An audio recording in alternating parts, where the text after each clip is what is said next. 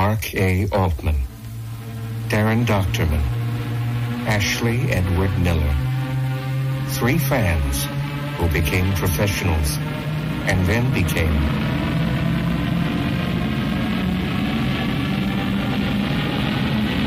Treksperts. Inglorious Treksperts.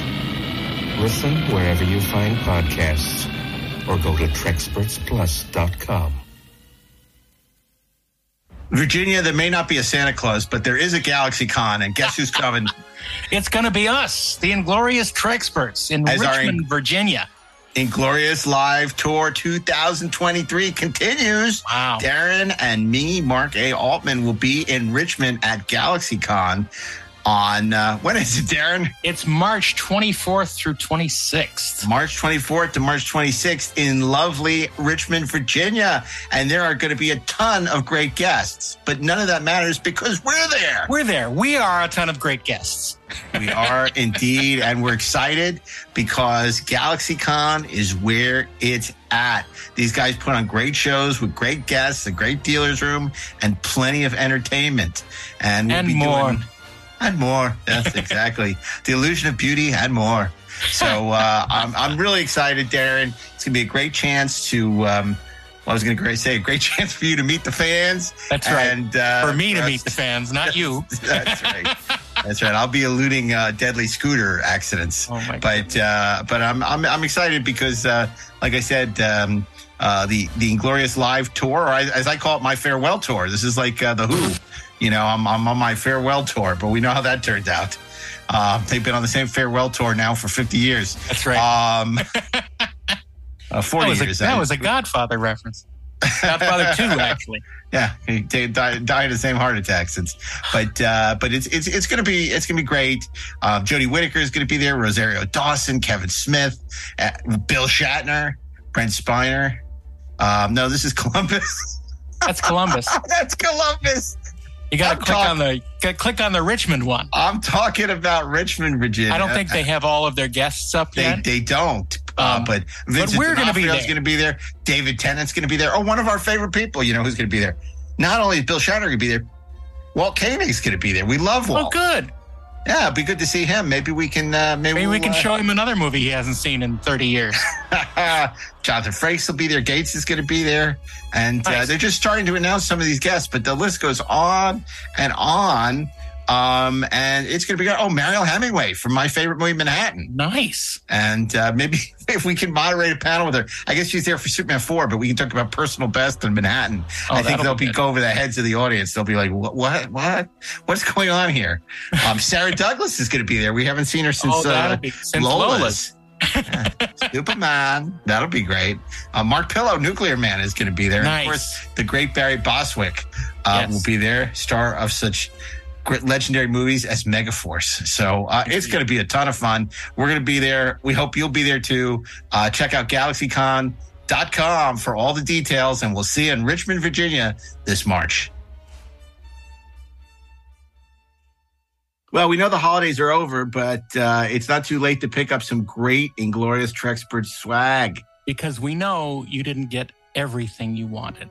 No, But you will find everything you want uh, through a wonderful link from our TrekspertsPlus.com uh, page, and uh, it will let you in on some Treksperts swag. it'll take you right to Kirok's Corner, where you can get shirts like, uh, you know, uh, I, I, I survived Kolinar, and all I got was this lousy T-shirt and a bunch of other really great stuff, including Br- Inglorious Treksperts branded merchandise. Wow, That's that's that's pretty cool. You could show off your pride in Inglorious Show off Treksperts. Treksperts Pride Yeah. and uh, and your uh, Jessica Von Puttermaker shirt. And in fact, if you show up at one of our convention appearances in Inglorious Treksperts attire, you'll get a special gift. Well, the gift is we will look you in the eyes and smile. yeah, yeah, Mark will actually talk to you. So Oh my uh! I didn't want to overpromise. he won't. He won't. He won't uh, walk away and. He will acknowledge you. your existence. anyway, uh, if you're interested, check out this great um, Inglorious Treksperts uh, swag at uh, TrekspertsPlus.com and tell them Daren sent you.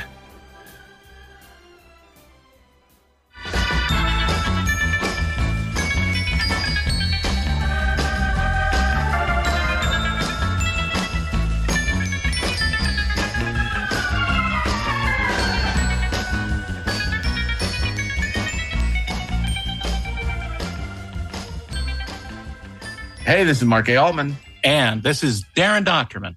And Ashley Edward Miller. And we are the Inglorious Treksperts Holiday Special with special guest from the undisclosed location, Robert Meyer Burnett. It's like you're like Zane Zaminsky in The Arrival. My God, I am like Zane Zaminsky in The Arrival, fighting against Ron Silver. That's right. One of the great character actors. We should have a, a character actor SmackDown. It's Ron Silver versus Stephen Tobolowsky. It's Hey. JT Walsh versus Paul Giamatti. We could do this all day. It'd be You know- awesome. Wow. Ron Silver, of course, was in Wise Guy in the second season of Wise Guy. I I wish Ron Silver was on Star Trek. Yeah, Oh, it would have been great. too. Wouldn't it have been great to have Ron Silver play like some arrogant scientist? He Hey, definitely would have made the top 100. Timecop. Absolutely, absolutely. Speaking of great character actors, so I'm watching um, Justice League Unlimited with Isaac today. Because uh, he, he's he, he's trying to get me into it, and I am. It's really good.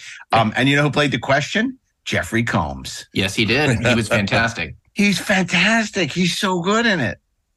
He's so good in it. It's so great because I'm always trying to like guess the uh who's doing the voice. There's there's so many. That Andrea Romano was a gift. She did um the casting on those DC animated series.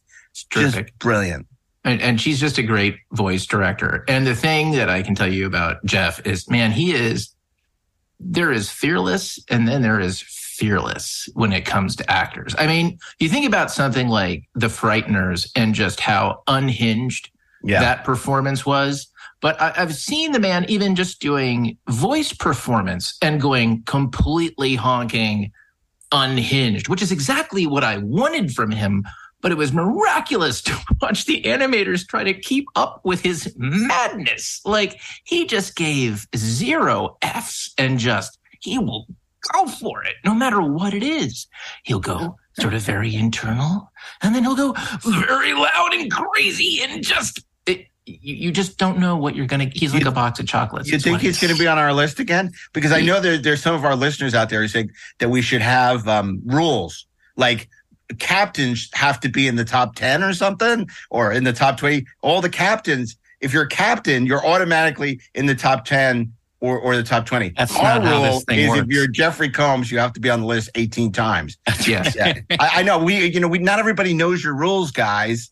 I, I wish we'd gotten that before we did our list so we could know the rules that we're breaking because some, some people are going to be very disappointed because uh, we didn't get the memo that if you're a captain, you have to be in the top 20 on the list or something like that. something like that How does that some work? Of the, some of the members on this list are lucky to be on the list. 101 greatest Star Trek characters plus the 20 captains in the top 20. I mean, I like, I don't, is there a footnote or an asterisk or how do you tell people like, oh, well, we, if you're a Star Trek captain, you're immediately You're on the, automatically list, on. you're on the list. yeah it's like- like There's a blue check. Yeah. That is there's, not, uh, there's no guarantees in this game no guarantees if you It's really want to know the, if you, right, if you want to know the rules, what's the title of the holiday special? 101 greatest Star Trek characters ever. That's Oh, the criteria. The other thing is the Inglorious Treksperts. That's the other clue.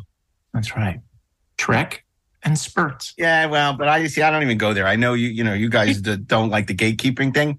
It doesn't have to be Trek. This is the 101 greatest Star Trek characters ever. You don't have to say it's the Treksperts. It's It not is. a gate. We're It's a telling you. We're, we're telling you the way it is. You can either listen or not listen, but this is the way it is. that's right And in You- 10 years you'll realize we're right You may have characters you like more. That's great. You should. Mm-hmm. You know, not everybody do agrees. your own But, podcast but- but we're telling you who the best characters These are. are You our either rules. We make believe them. us or not, or not. It's just- That's the way it is.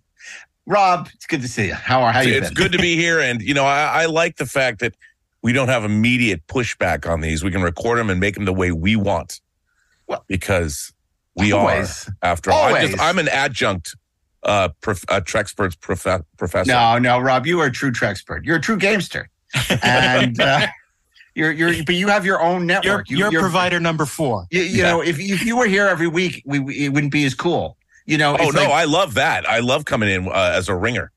you know, because it- it's like uh, you know, too much of a good thing, even love. and it's just like I, I I prefer, you know, Rob just drops by and he drops the truth bombs and then he's gone. Like Lucy in the Sky with Diamonds. Oh, the best.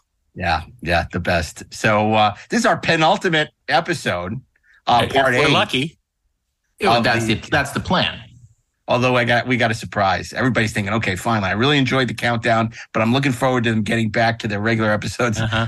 Not so Yeah, Not fast. so fast. That's Don't right. hold We're your never breath. getting back to regular episodes. because coming in two weeks is the 101 greatest Star Trek characters, the rebuttal.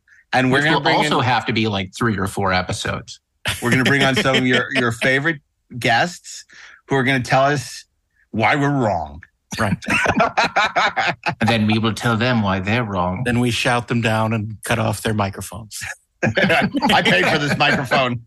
We put them in the red chair. And, you know, because uh, we're all big enough to take a few insults. See, that's the thing. People don't understand debate anymore. Oh, you hurt my feelings. You put somebody at 73 that I really like and they should have been at 42. It's like, too bad. How Get over it. you? Sisko's 91. You know, So F off. get over it. And that's why we're doing the rebuttal because I, I want to have people tell us that we're wrong and yell at us and be mad and But tell not us for silly reasons. Who we, li- but not for silly reasons. We're bringing on the, we're bringing on people who are his expertise, whose expertise meets or exceeds even our own. Well, maybe it doesn't exceed Not- it, but not it is. exactly, But yeah, it's- but but they they they they, they have uh, they have opinions worth listening to. there can be an important voice in the new order, second only to my own. That's where ideas begin. Superman. Um, so, so anyway, you know, it's a rainy, miserable day here in Los Angeles, and uh, what better night than to record a uh, uh, uh, an episode? And this has been interesting because we've spent a lot of time together these last few months recording these these these things. I'm I'm kind of gonna miss it when it's over. Well, the great thing is, after the rebuttal night, we start right on 2024's uh, list for the holiday specials, the 53 part episode. I think when we finish the countdown, we should just have a picture on social of Riker screaming, "I can't believe it's over." You've already done that. I think that's it's pretty good though. I know, but that was thirty years Yeah, ago. Nobody remembers. I think next year should be like, or this year actually, as it turns out, the 101 greatest lines of dialogue in Star Trek. We did, Didn't we didn't do we do? something Didn't we do best thought Star Trek quotes, like or maybe it was Really? moments. It might have been Yeah, moments. it was moments. moments. but it turned out to be quotes. That's We, yeah. we, we could do quotes though. I'd like to do Yeah. quotes. I don't know. Well, I, what we ought- what we should do is we should do Just an entire this one? episode of only quotes. Were we just talking and talk quotes? to each other only in quotes. That's yeah, what I'm I sorry, but uh, Rob and I already did that movie. Yeah. Oh, that's right.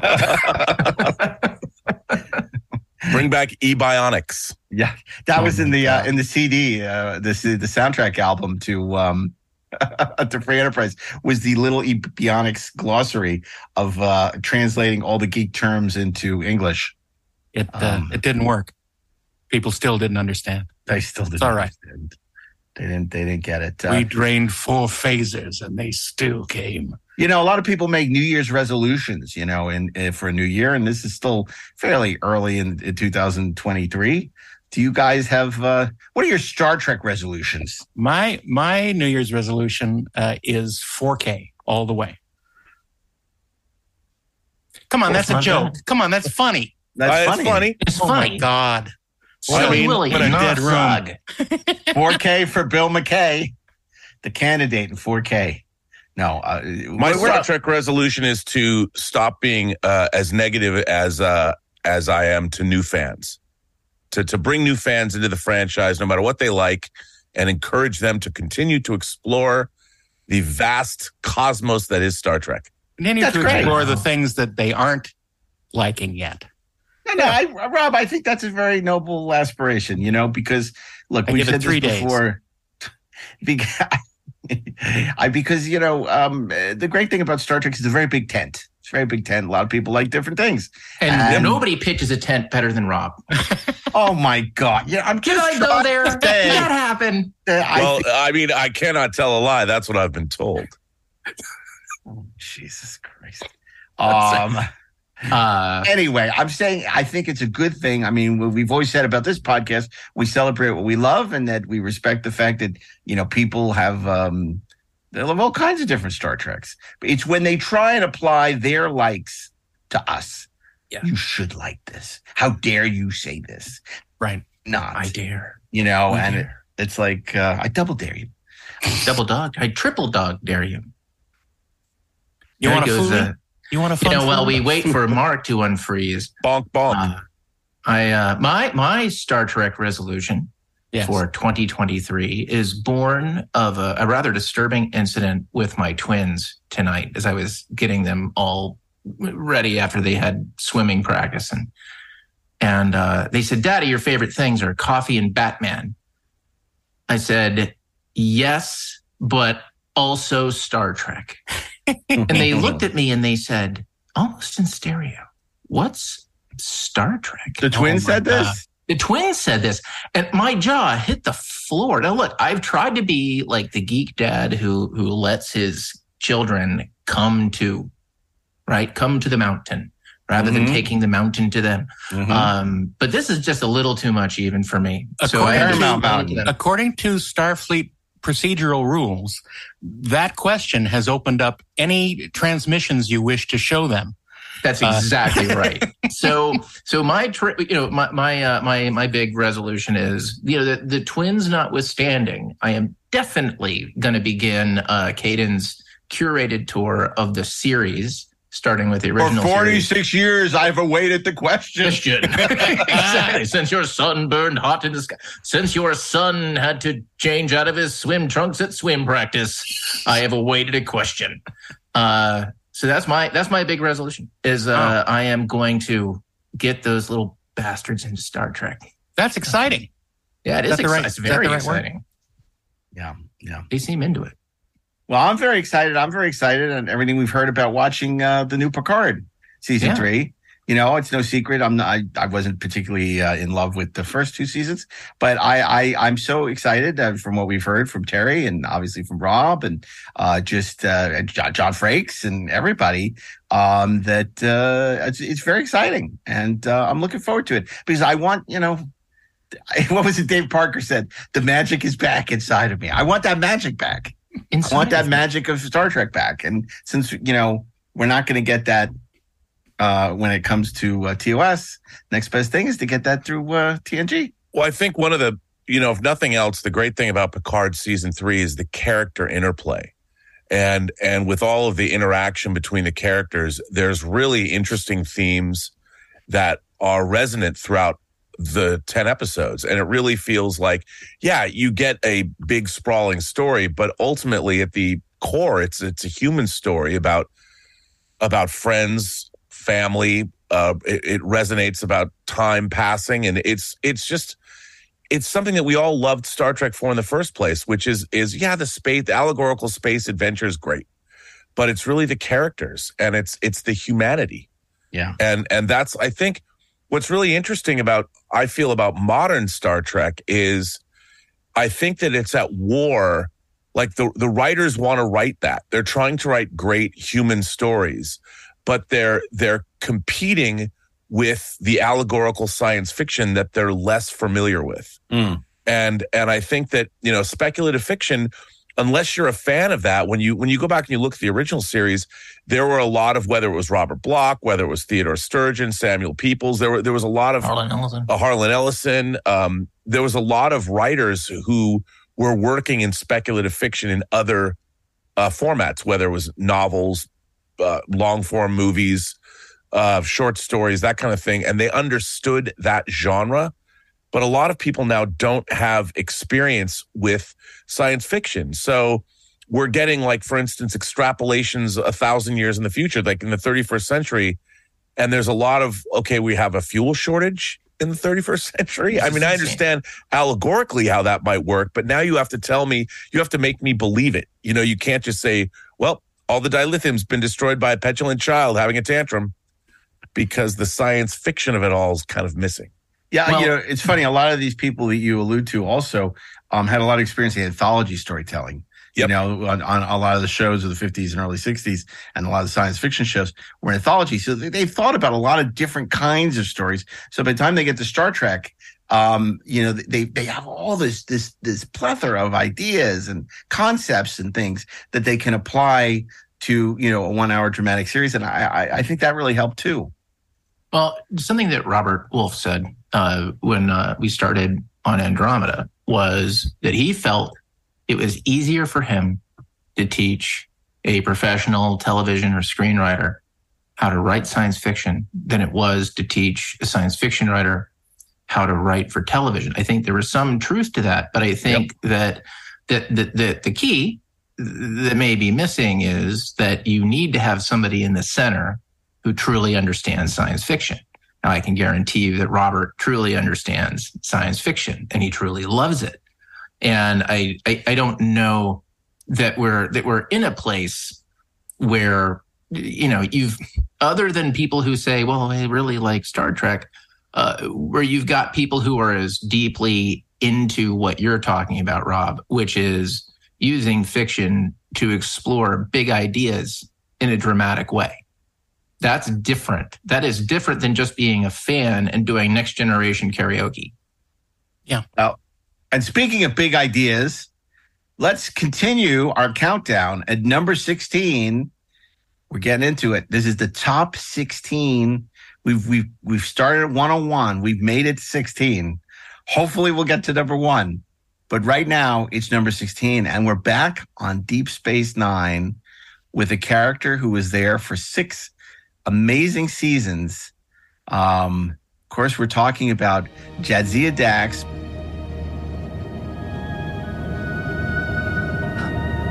sorry.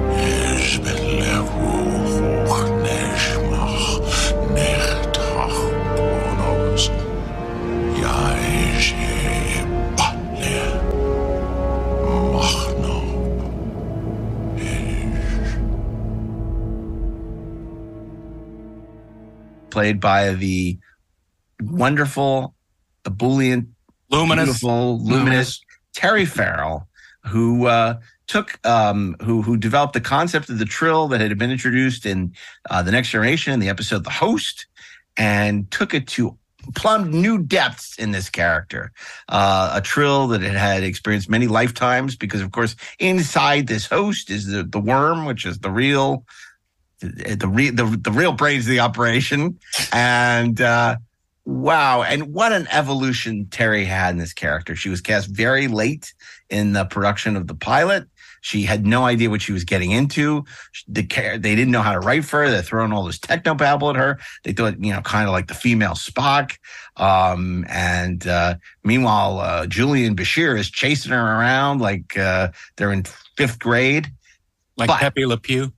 At some point, I yeah. will take you to the Casbah. but then at some point, it all clicked. The writers figured out how to write her. Terry f- knew exactly how to play her because they suddenly they made her like the heroine of a screwball comedy. They realized, oh my God, Terry is funny. Why are we giving her all this crappy techno babble science nonsense when we can make her, you know, funny and bawdy and just like she lived all these lifetimes. She doesn't have any F's to give. And and and and when they realized that, it was they were off to the races and she was one of the most important and wonderful aspects. And you could pair her with anyone and she was always delightful. Put her with bashir fantastic. Her relationship with Sisko fantastic. Her oh, major kira great. Oh i mean any character you put her with. And then you know it, you got to wonder okay Worf comes to deep space nine you know how's that going to work and you know we we know how the Troi Worf relationship uh, worked in uh, sixth and seven season of next gen but oh my god what a magical relationship between Worf and uh, and Dax in that fifth and sixth season. Uh, the, the most unlikely duo, uh, and yet it seemed inevitable. And it, it, she's a remarkable character. It's a it, brilliantly played, super fun, um, and and super interesting, and unlike anything we had seen in the previous shows, which is which is what we're really rewarding in this list is originality. Right. We're trying to avoid the Xerox characters. So this is a character that we hadn't seen in TOS. You could say, "Oh, there's a little Spock in her." Yes, there is. But you know, then have we seen her in in, in TNG? Absolutely not, because you got to remember TNG had of all the shows probably some of the, the most beloved, but the weakest writing for female characters. Deep Space Nine rectified that in a big way. very big way. I mean, I I I, analyze what happened with Jadzia Dax in this way: that when they began writing her, what they were writing was a female science officer named Jadzia Dax, and she was a Trill, and that she knew all this science crap because she was a Trill, right? Like that was the character. And I think what ended up happening, what brought her out was they stopped trying to write Jadzia Dax and they started writing Curzon Dax. Yeah. And they let the old man out, That's but they had right. him in the body of this luminous woman. And who, by the way, never lost that aspect of, of who she was. And when Worf came aboard, I think what made them click was number one, deep down, Curzon likes to party like a Klingon. Yeah.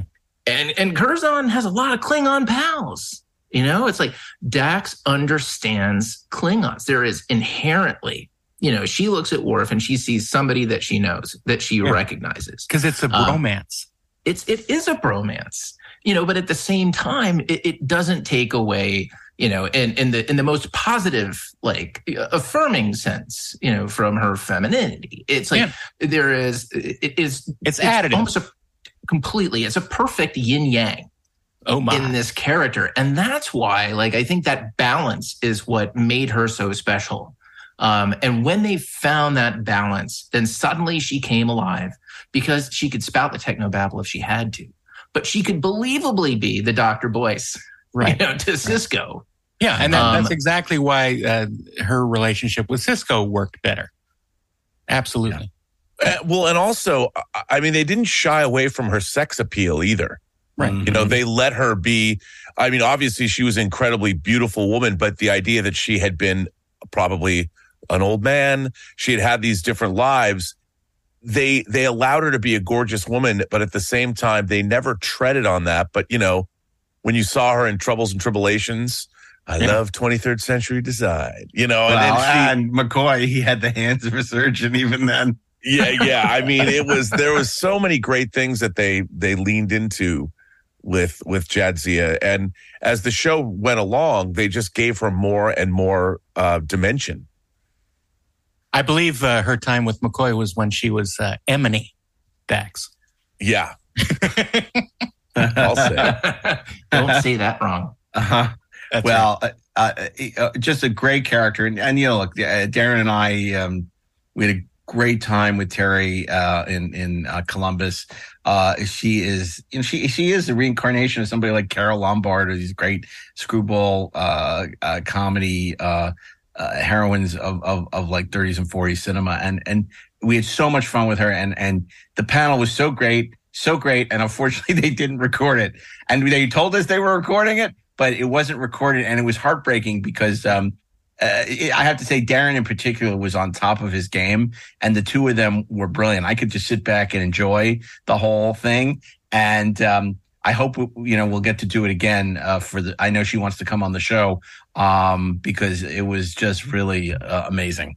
it was it was a lot of fun, and uh, we spent half of the uh, panel talking about everything but Star Trek that she was in. So that was uh, it was a lot of fun. So Yeah. So you know she's back to school missed it. baby back to school We did. We, we talked right. about back to school at length, which when was, I was I was uh, casting for Dota, like I was out looking for Star Trek people and Hellraiser people, right? And I was like, oh yeah, Andy Robbins Star Trek and Hellraiser. She was in But I completely forgot that she was in Hellraiser three. I remember when Deep. Space when Deep Space Nine was on the air. I was such a Terry Farrell fan. I I, I rented Hellraiser three and, and sat through the whole movie. Yeah, it's not So good. that shows you what a huge fan I am of Terry Farrell to sit Wow. through that movie. Okay, right. that brings us to number 15. And speaking of Klingons, Rob, it's another Klingon. Well, you know, I have to say, uh, the first best Klingon, uh, the man who set the tone, uh, John Colicos or Kalikos, Colicos, um, as Kor, the Dahar master.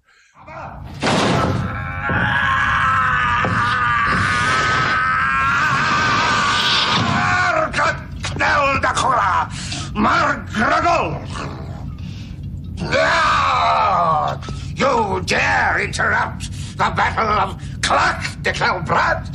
You Ferengi Quebec! The battle is over. The people are waiting to celebrate your victory. They are. Lead the way, then. Uh, you know, even now when I go back and I watch this episode, uh, this was the very first time we saw the Klingons. Obviously, they were call them what you want, but they were our they were they were the, the Cold War, the stand-in for our Cold War villains.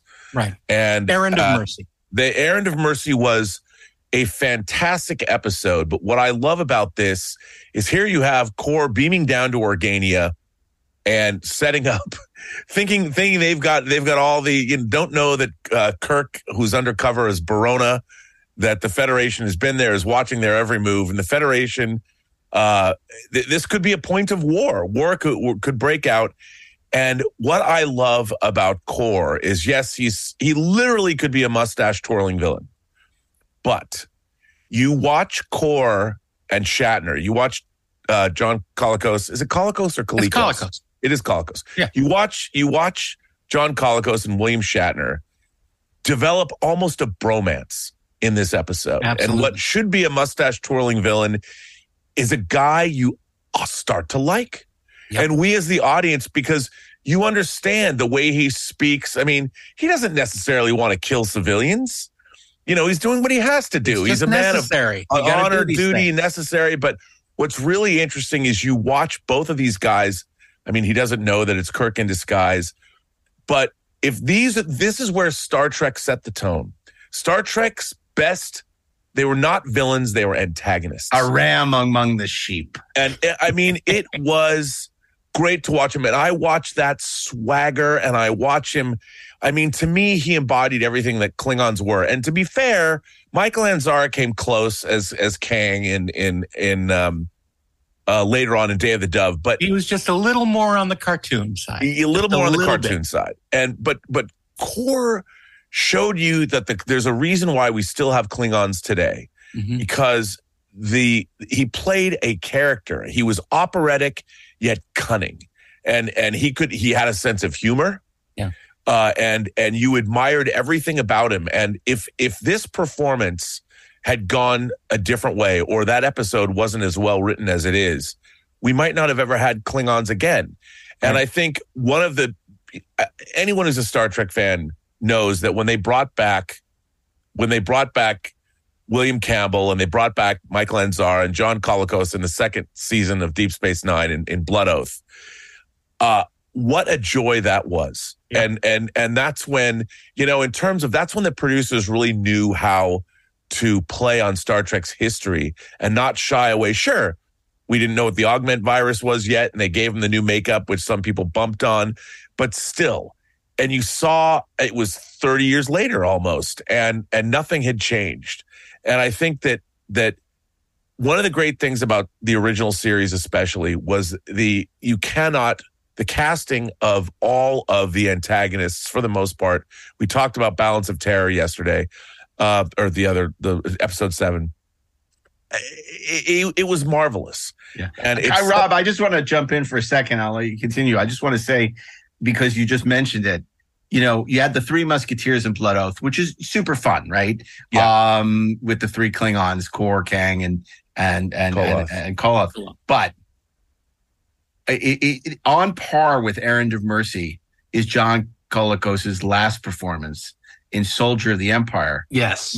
uh, where he it plays a dying um, Kor who just wants to die nobly to regain his lost honor rather than be a joke. And yeah, it's not quite as good as Errand of Mercy, No, but but it- still. it is- But it's a great episode. It's well, the way they episode. used him, you know, they kept bringing him back because he was in like once more into the breach, and and he he he he just made that he made that role his own. And again, what what I think uh, Star Trek did, and especially when Next Generation and Deep Space Nine, to a certain extent, Voyager, even Enterprise, embraced these legacy characters, they did so in such a really interesting way, where they really honored not just the franchise, but they honored those actors by bringing them back and giving them a chance to shine. And a guy like John Colicos, obviously we know him from Battlestar Galactica. He was in practically every single television show in the late 60s and 70s. And I mean, the guy, the guy never failed. And and what was so great was the end of Errand of Mercy. When they realize the Organians have put a stop to their conflict, there's not going to be a battle. But the smile he gives when he says, okay, there's not going to be a battle, but it would have been glorious. And, Yep. and that that was everything you need to know. Yeah. I mean, Well, that was the Klingon Empire in it- one one performance. He's playing it like Genghis Khan. You Yeah. know, he's he's he's the ruler of his people, and uh, he knows what they like. Well, you know? even before that, how great is he when he says, "What gives you the right?" And you know, and and and What Kirk and him right? are both arguing for the right to, to wage war, and they're so pissed off at the Organians. I Yeah. mean, and, and it's like, and then suddenly they realize, they're- they're- you know, at least in Kirk's case, he's fighting. To, he's arguing, making the case for war, and he realizes, "Oh my God, what am I doing?" on doing?" Kor's side. It's And like they're suddenly right. together. And then how great is he? How dastardly in a Baltar kind of way when he's talking about the mind sifter, what the mind sifter does to you. Right. Yeah, I mean, uh, no, it, it's true, and it's it's. But again, you know, at the end of that episode, it was pretty audacious to show to show that scene. But you realize that, in a way, I can I don't know what it was like seeing Errand of Mercy in the first season of of the original series, but in a way, it kind of gave hope. Again, being optimistic about your adversary Yeah. Mhm. that you could find common ground. And then at the Mhm. end of the day, maybe you're not going to blow each other up.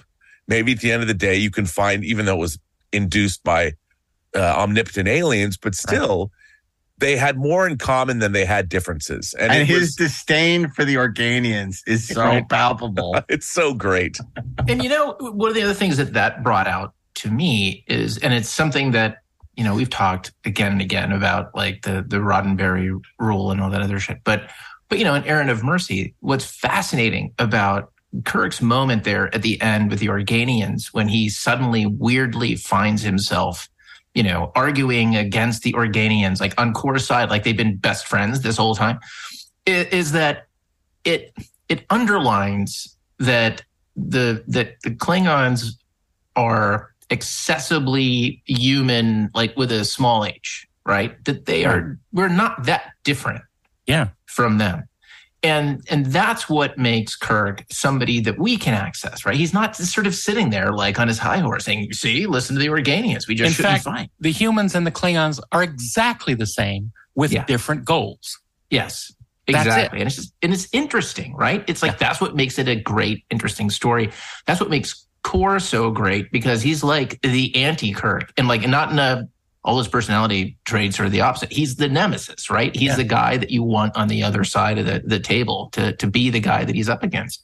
Um, and I love, obviously, because I love Deep Space Nine, but uh, I love how Falstaffian he becomes in DS9, right? It's Oh, yeah. like the it's that he's that old soldier, you know, who knew what he was doing and was into some shit once upon a time, you know, and kind of wants to get back to that, but is kind of out of it. And I think really fuels what Mark was saying about Soldier of the Empire. But but Kor is just a great character from beginning to end. Yeah, absolutely.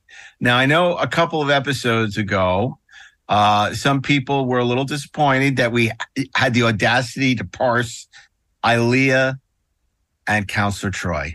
Right. Well, I got bad news for you. We're doing, doing it it. again. And Here it comes again. number 14 and number, Number four- 14B. Ashley, tell us. 14A and B, no bloody C, D, or E.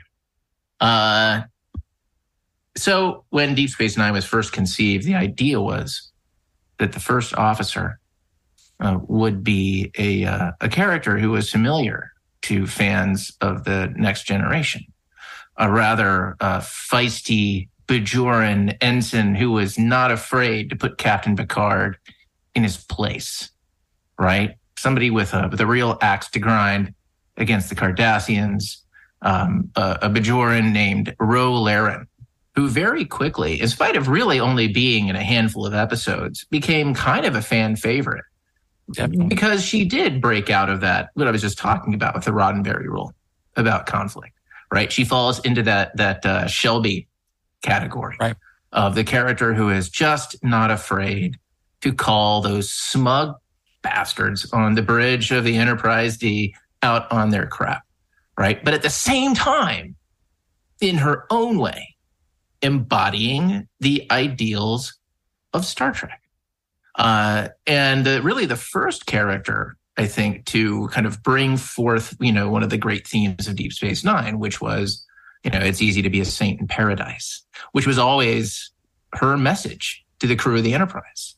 You're trying to be saints, but it's easy to do that when you're in paradise. And I've been in the other place. Now, history being what it is, Ro Laren did not ultimately become that character on Deep Space Nine. So instead, an original character, a member of the Bajoran Defense Forces, uh, Major Kira Nerys, later Lieutenant Colonel Kira Nerys, uh, became the first officer of DS9. Yes. I'm Benjamin Sisko. I suppose you want the office. Well, I thought I'd say hello first, and then take the office. But we could do it in any order you like. Hello. Is something bothering you, Major? You don't want to ask me that, Commander. Why not? Because I have the bad habit of telling the truth. Even when people don't want to hear it. Perhaps I want to hear it. I don't believe the Federation has any business being here. The provisional government disagrees with you. The provisional government and I don't agree on a lot of things, which is probably why they sent me to this godforsaken place. I have been fighting for Bajoran independence since I was old enough to pick up a phaser. We finally drive the Cardassians out, and what do our new leaders do? They call up the Federation and invite them right in. The Federation is only here to help. Help us. Yes, I know. The Cardassians said the same thing 60 years ago. Major, when I was ordered here, I requested a Bajoran national as my first officer. It made sense. It still does, at least to me. Now, you and I are going to have to find some way to. Yes, Major. Odo, are you reading something at A14? My security array has been down for two hours. I'll meet you there.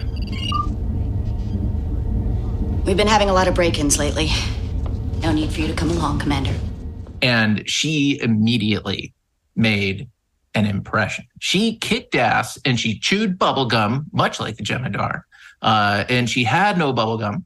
Uh, she took lots of names. She had no patience for the Federation and their crap. She knew like how things needed to go. It took her a while to get with the program, but in a great way, not in the way that like, you know, you're kind of just annoyed at her because she's a, a problem, uh, because she's an obstacle to problems being solved. No, she's actually an asset, but she just has a different point of view. She becomes an antagonist in, a, in the most positive possible way, but she has real depth and real humanity. And the genius of Deep Space Nine and the writing on that show was that it gave her opportunity after opportunity to show that to us. One of my very favorite episodes is an episode we talk about, I think, very little, um, but it's called Progress. And in Progress, she's got a very simple mission. She just has to convince a farmer to move off of his land as part of an arrangement that they've made uh, for the rebuilding of Bajor. And it's it seems like it's just this very small, um, like very small stakes, right? That it's like just this farmer has to move off of his land. But as she gets to know him, um, as you know, they begin to bond. Um, she realizes that there is just no way that she's going to convince this guy that he's got to go. So at the end of the episode, I mean, she burns down his farm. Right? This is the kind of thing that that Major Kira would do. Um, she in the episode duet, right? She is the one who has to confront uh, Harris Hewlett right? She is the one who is ready to just execute him. But when she realizes who he really is and what his story really is, right? She is the person, you know, who wants to grant him mercy. Um, you know, her her opinion of other characters like Gul Dukat can evolve or Damar can evolve. But at the same time, even when she begins to accept that these characters are good, still hold them to account. Uh, you know, with Damar and tacking into the wind, Damar has had his his uh, his his you know uh, his uh, road to Damascus moment, and he's converted. Right? He knows. Right? He's like he's on our side now. And there's a moment where uh, Damar is expressing horror at what the Dominion is capable of. What kind of people would kill children in their homes? And Kira just looks at him and says, Yeah, Damar, what kind of people would do that? And you're just, oh my God, she went there. She said it. But that's who Kira Nerys was. She goes there. She says it. She does it. She is 100% reliable. Um, she is courageous as hell. She is tough as hell.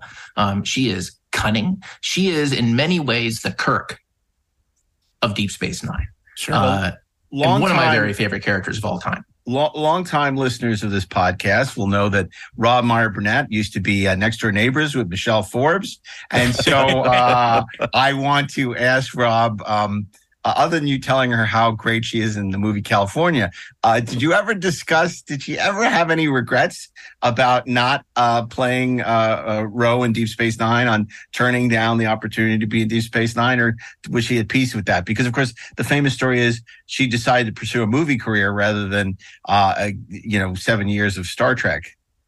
I think she did. I mean, there was one time when uh, I lived I lived above David and Kim Starzik, who who knew her.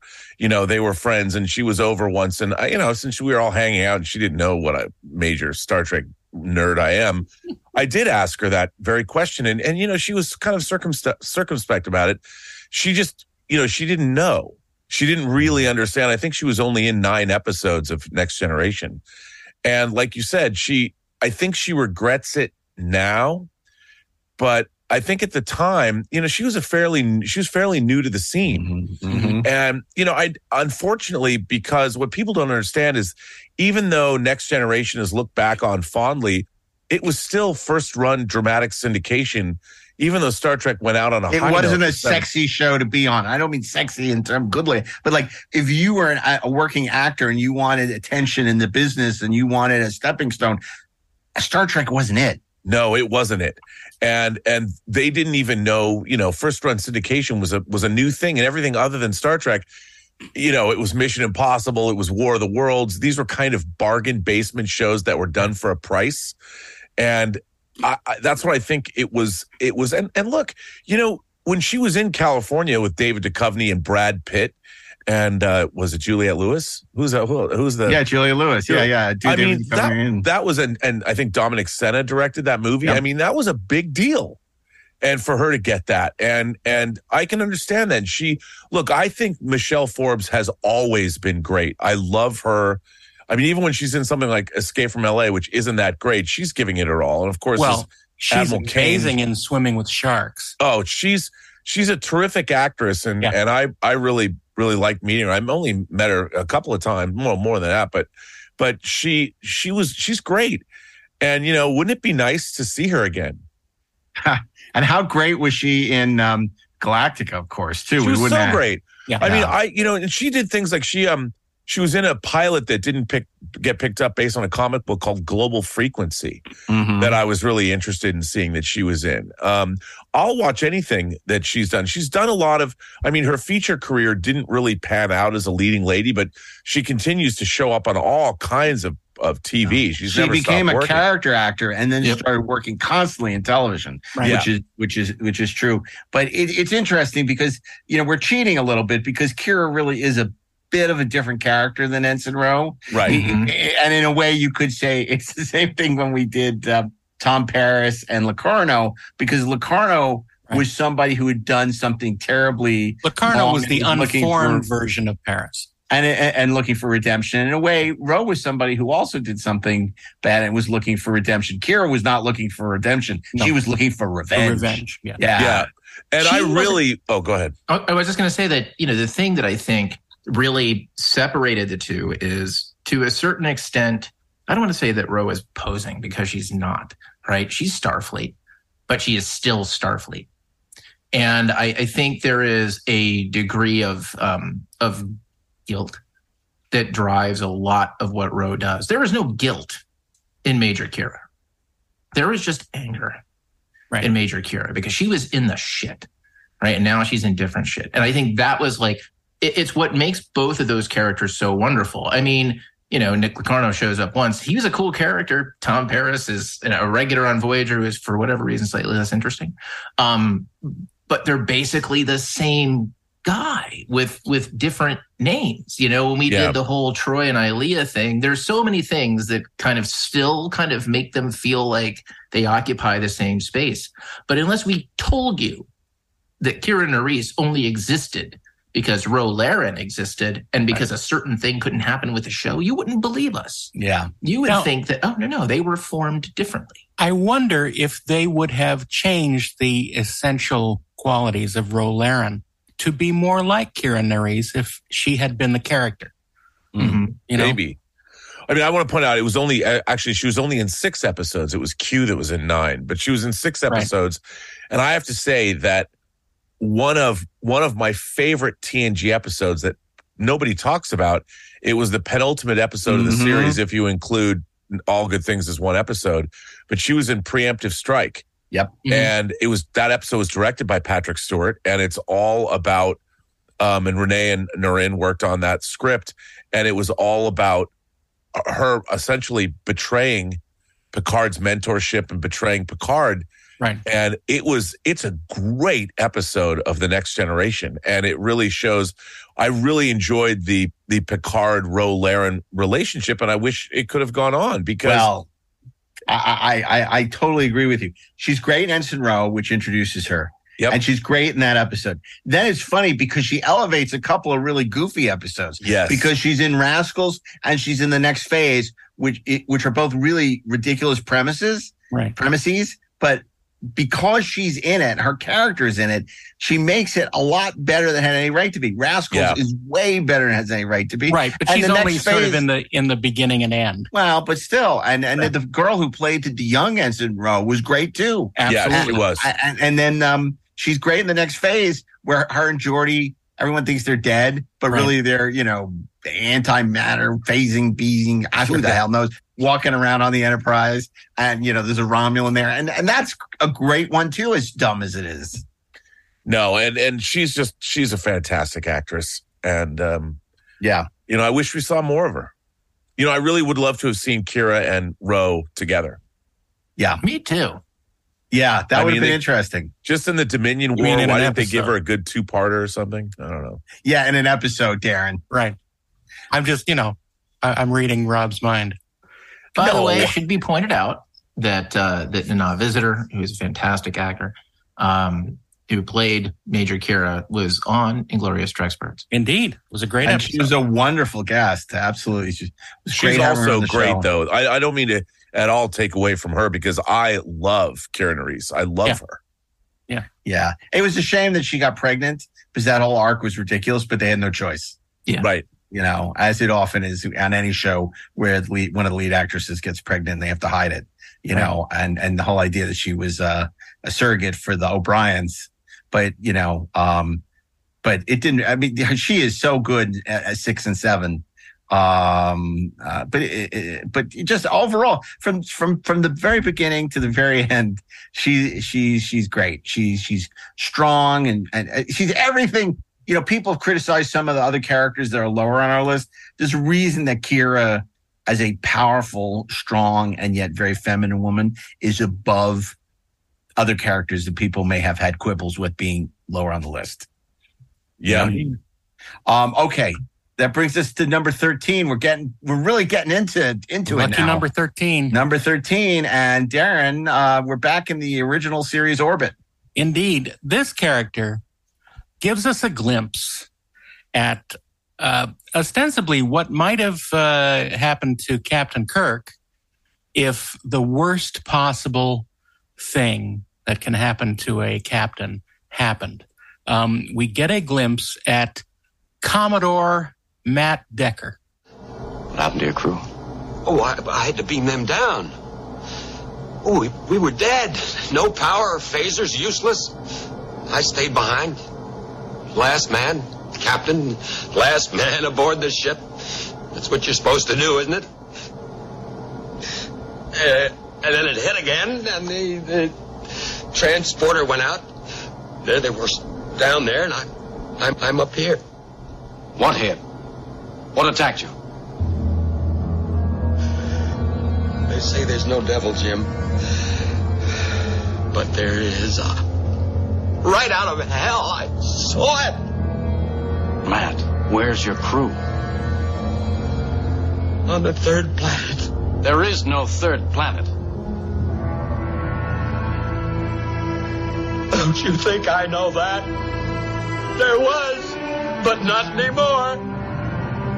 They called me, they begged me for help. 400 of them. I couldn't. I, I couldn't.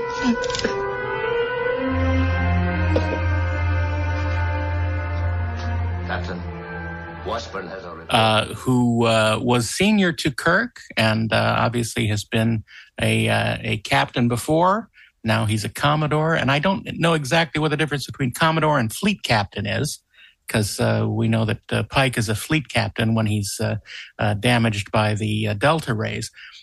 Uh, but Matt Decker faces the horrific scenario that can happen to a captain. His entire crew is dead because of a decision that he made. Um, and uh, his choice to stay on the ship as the last man aboard. Uh, of course, uh, I'm talking about the episode The Doomsday Machine from the second season. Perhaps one of the uh, greatest adventure stories in uh, original series Trek. Um, and uh, it's uh, also a, a riff on uh, on Moby Dick, uh, and that Commodore Decker is has been made insane by these happenings, and he beams his entire crew down to a planet's surface, ostensibly for safety, um, and they are eradicated by the planet killer. And uh, you know, he we have that uh, famous scene of him breaking down in front of uh, Kirk and uh, and McCoy. Uh, There was, but not anymore. yeah, it, the, you know they they called me 400 of them. They begged me to help. I couldn't. He had no power for the transporters. He couldn't do anything. He was uh, uh, basically uh, impotent to help them. And the breakdown that uh, Decker goes through in that just one scene is so amazing. I mean, you talk about Shatner chewing scenery. Um, William Windom, who played Decker, was absolutely amazing, and it's not it's not campy. It's not uh, it's not uh, over the top. It's just enough.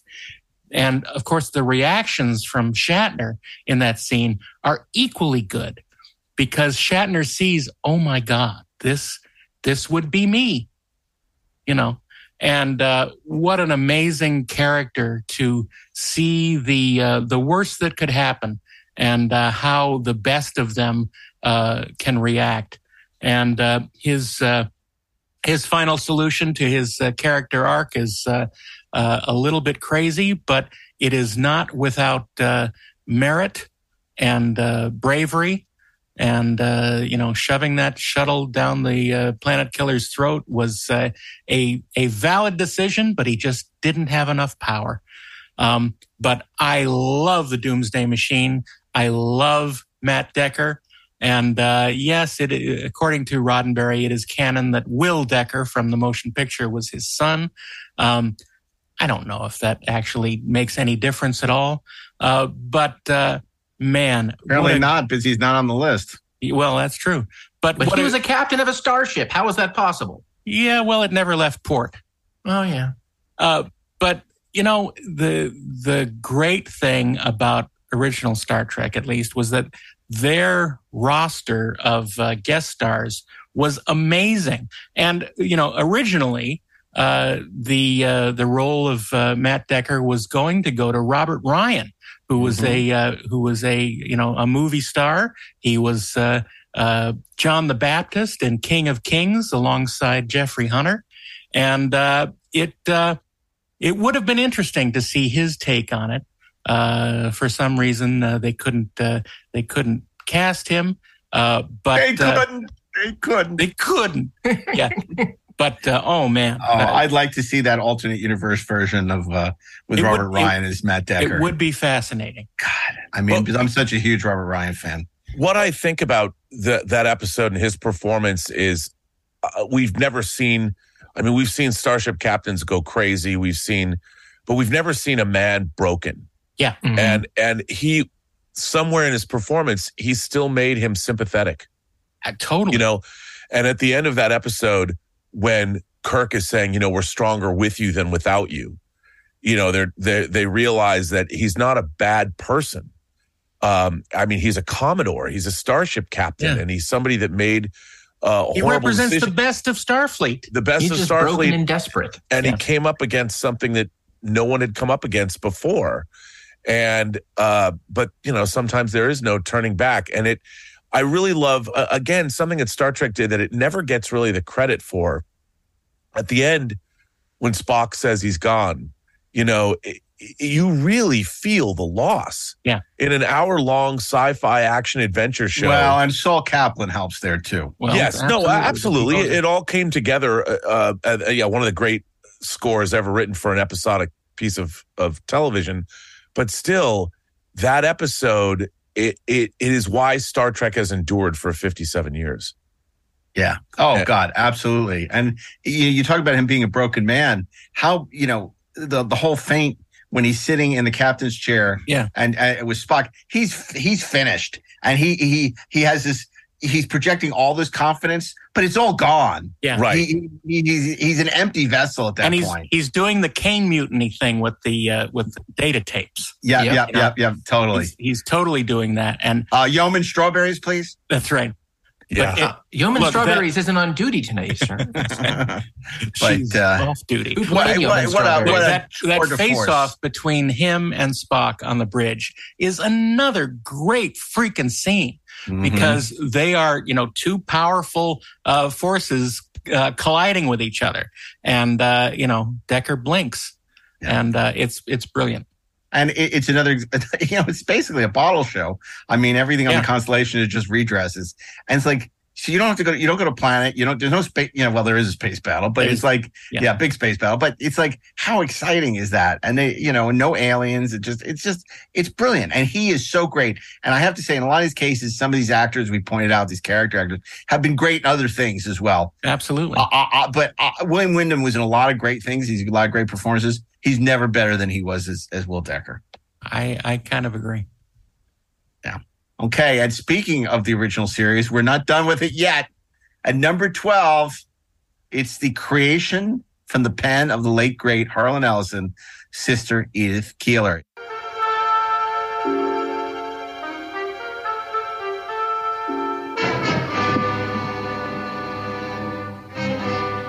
That toolbox was locked with a combination lock, and you opened it like a real pro.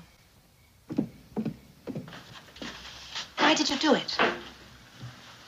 I needed the fine tools for my radio work. They'd have been returned in the morning. Oh, I'm sorry.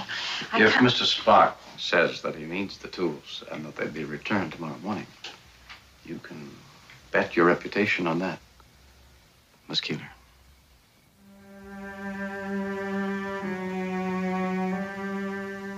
On one condition.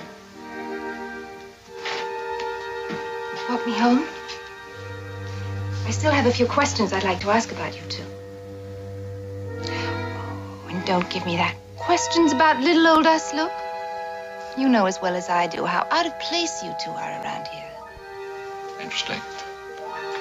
Where would you estimate we belong, Miss Keeler? You? At his side, as if you've always been there and always will. And you, you belong in another place. I don't know where or how. I'll figure it out eventually.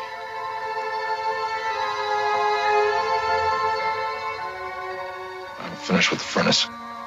Captain. Even when he doesn't say it, he does.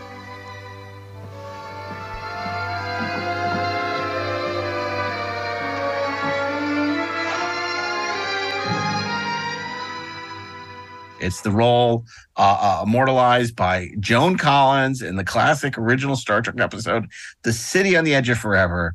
And I think one of the reasons uh, she makes the list um, so high is because what a magnificent character. A woman, even on the cusp of war, who has nothing but hope and optimism for the future. And, and, and she is in a way, even though she's a, a, a creation of Harlan Ellison, she is almost the perfect Roddenberry character. You know, she's a woman who just, even the darkest depths of the depression, believes that there will be a better future ahead. And, uh, the fact is, you know, there's something inside this character that is the one true love of Captain James T. Kirk. And um, it's magnificent. And Joan Collins, yeah, and the thing about Joan Collins is so interesting is she's played so many characters that are sort of black widows and kind of you know uh, the Bad sex women. pod and ba- yeah, you know femme fatales and, and that kind of stuff. And yet here she is one of the sweetest, most endearing, most idealistic. Um, uh, it- it's a remarkable performance. And, you know, we've talked about this on the show before, and it is a true Trek tragedy that in generations that there was not a reunion because of Joan Collins, who was alive and well and kicking. Uh, uh, you know, how, despite the rest of it, how great to have, would it have been to have five minutes to have Shatner reunited with um, Joan Collins uh, in, in that scene in the Nexus? We would have forgiven a lot of sins. yeah. Just for five it minutes of would that. have been so remarkable and you would have believed the, this whole the one thing that captain kirk would have sacrificed the enterprise for because he he nearly did before. Yeah, it could You have know- been amazing. the thing that is interesting about her and i you know i look i i'm always fascinated by kind of taking apart these things psychologically but um i, I think that edith keeler very much she represents two things i think her appeal to captain kirk i mean aside from the fact that she's just pure good and she is who she is is you know on an allegorical level she represents the the complete idealism, the utopianism of Star Trek, right? It is the thing that a Kirk would, uh, a Kirk would aspire to. Any captain would aspire to the philosophy that she espouses. That's what this starship is about. I mean, other than risk, right? That's the business. But, um, but that's the aspiration.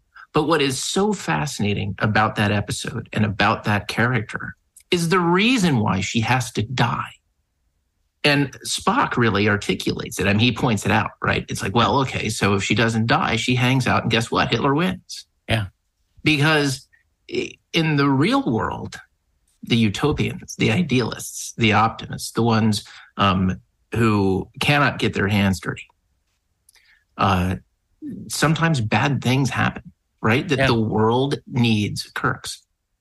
The world needs people who are willing to do the things that must be done, yet who aspire to the great things that people like Edith Keeler articulate. Yeah. Um, and it's it's just it's such a, a to me that's the the heart of the of the tragedy. Well, it's the greatest irony that that forward, uh, bright thinking must be snuffed out for the future to happen the way it should.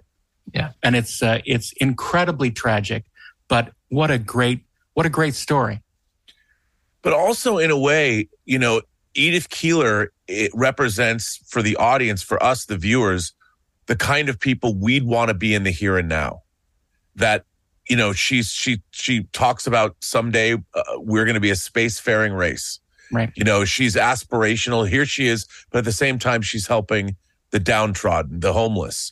And she's trying to do good things for the world around her, but at the same time, she's dreaming of of the future that Star Trek presents us. Right. So in a way, she's she's kind of an aspirational human that we, the audience, can relate to.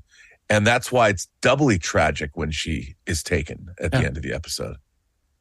Yeah, I- it's a really terrific performance from Joe. Cobb. My fella's taking me to a Clark Gable movie. I mean, she's just she's she's she's so good in the way Jerry Finnerman shoots her uh, throughout the episode, and the way you know McCoy looks at her, and um, uh, just ha- you believe in in that fifty three minutes that Shatner or Kirk has completely fallen under her spell.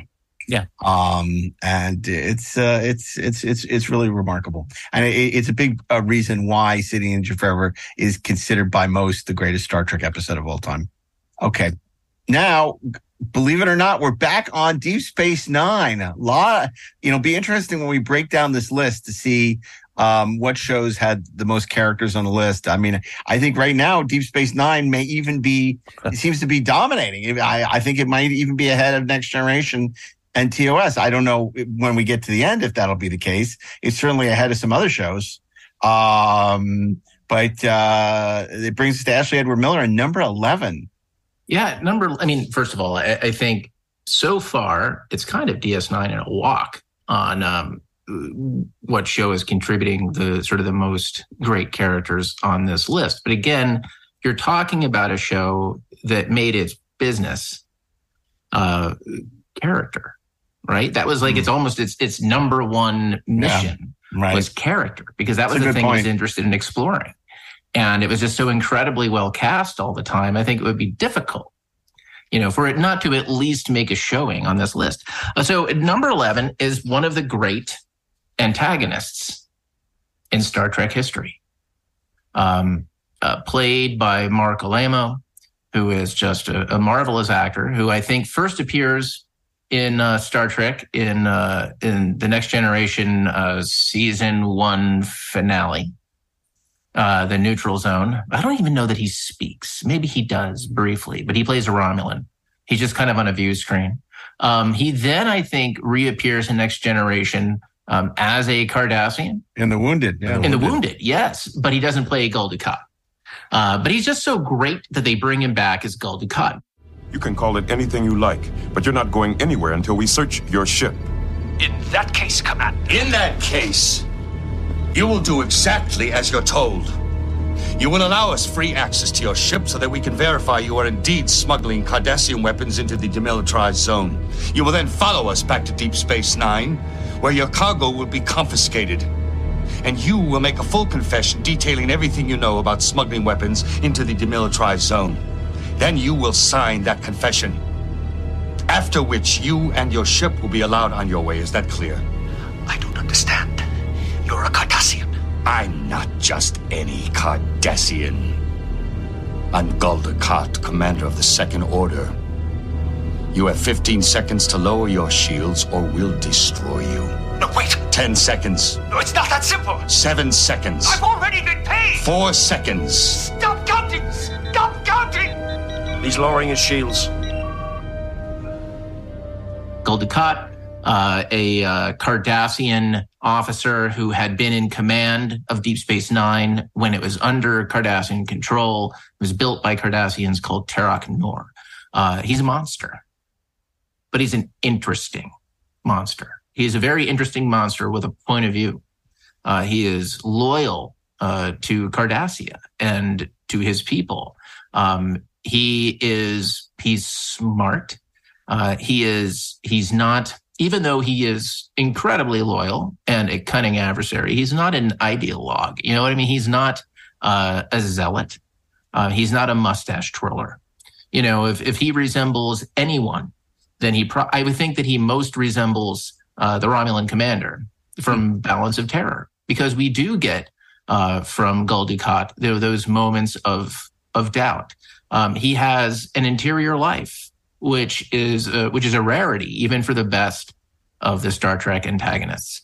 Um, he has a child. Uh, there is a, a truly terrific episode called uh, I think it was Indiscretion, which was essentially it was a it was a takeoff on the Searchers, uh, where uh, Dukat goes off and uh, looking for his daughter, uh, who was taken from him years ago, and you believe that he has the intention of uh, he, he like he feels like he'll need to to to take her out when he finds her, but but he loves her. It's like the you know the and in fact the the love the bond that he has with his child uh, later once he has taken control of DS, DS9 again and lost it again, uh, he he loses his daughter in a fairly horrifying way, and it breaks him, uh, and it sends him down a uh, incredibly dark path. I mean, it, with some elements of that, I think worked better than others.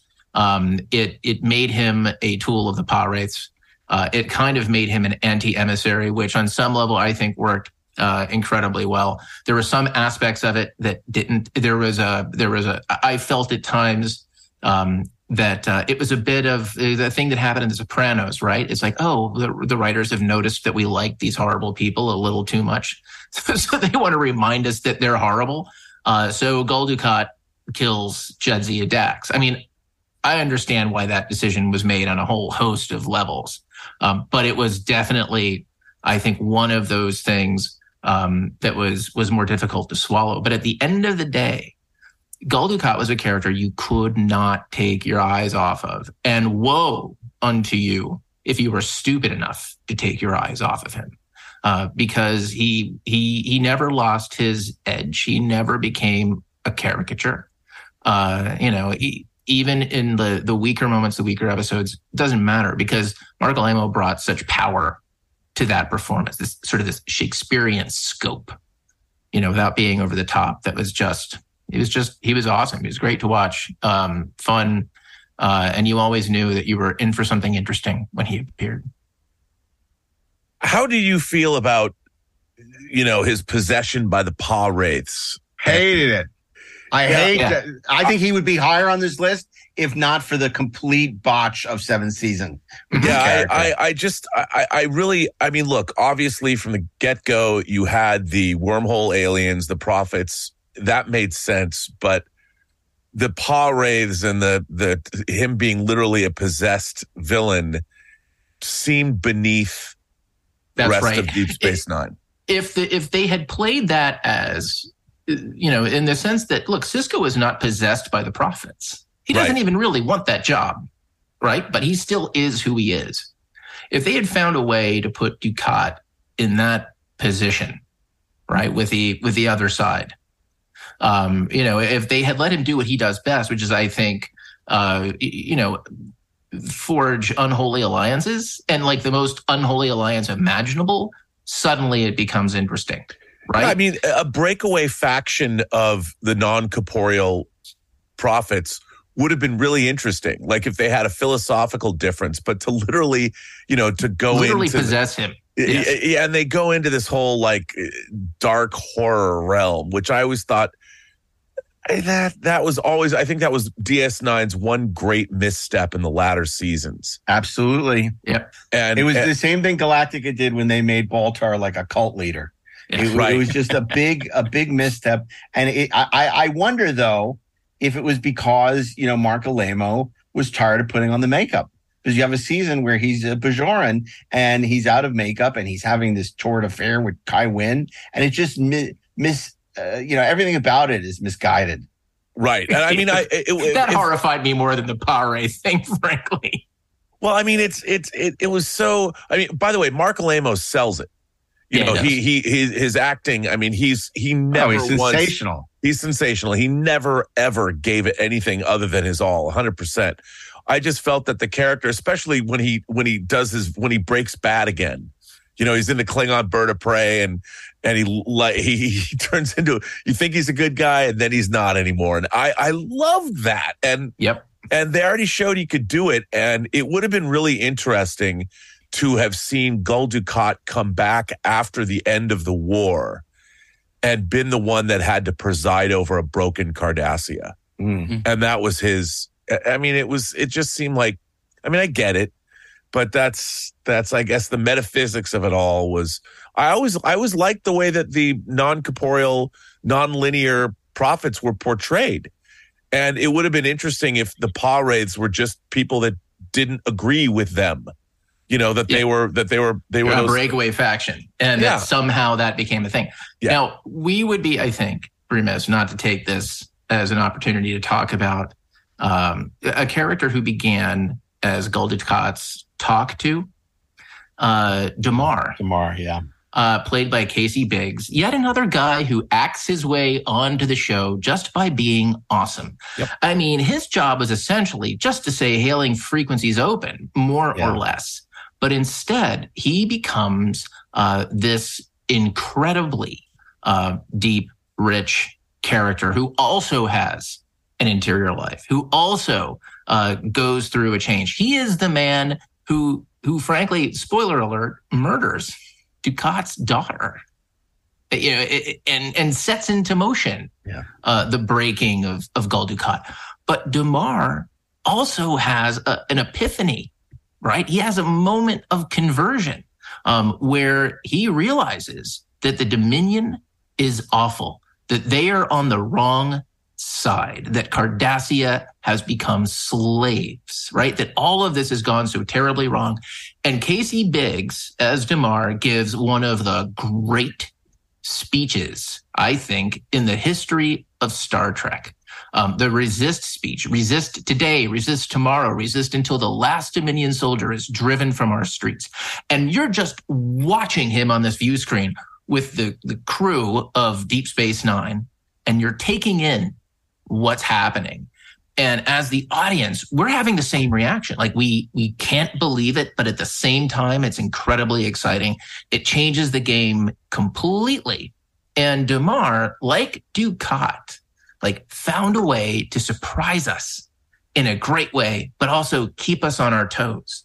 And I think just generally, when the Cardassians and the Bajorans, because you know we were just talking about the Bajorans with uh, Ensign Ro and Major Kira, those those alien races, they were so well defined, so well dramatized. They had just uh, uh, they really benefited from the fact that Deep Space Nine wanted to sit in one place and explore these societies and these cultures because they both gave us these great characters. For the Cardassians, it's Dukat, Damar, uh, Garak, and Enabran Tain, right? It just, uh, and not to mention like, you know, Marritza, you know, it's just uh, all of these amazing characters that came out of Cardassia and came out of this show because what I think the the writers of Deep Space Nine did so well when creating their characters generally, and this is why I think they've they've really dominated this list, is they've found the contradictions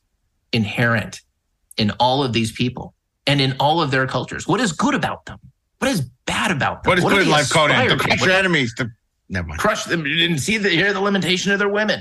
You know, it's like to hear the limitation of their Look, starship captain. If if this was two weeks from now, and we were doing the holiday special rebuttal, I would say your biggest mistake, not you, the collective, the collective we, the, the the the biggest omission, the biggest was not having Damar on the list. Yeah. Of all the characters that I feel that we may have missed, Damar is probably the one. I'm, I'm not giving anything away because we're about to go into the top 10 and I could, you know, Damar is clearly not in the top 10. Um, but he deserved a spot. But he deserved a spot on this list. So shame on you. Shame on us. Double Shame dumbass on us. you. yeah, great, great, great character. Gul Dukat, phenomenal. Almost made the top 10. If it Almost, hadn't been for the Pah-wraith thing. but we're about, we're about, we're about to go where we have not gone before. We're about to begin the top 10. Wow. Oh, snap. Are we ready or should We're we ready. wait to the No. next episode? No, okay, no, no. no, no. Ready to do like a 10 part? It's like an 11? No, no, no. Okay.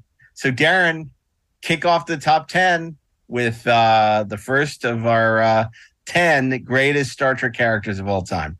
Well, counting down, this is number 10.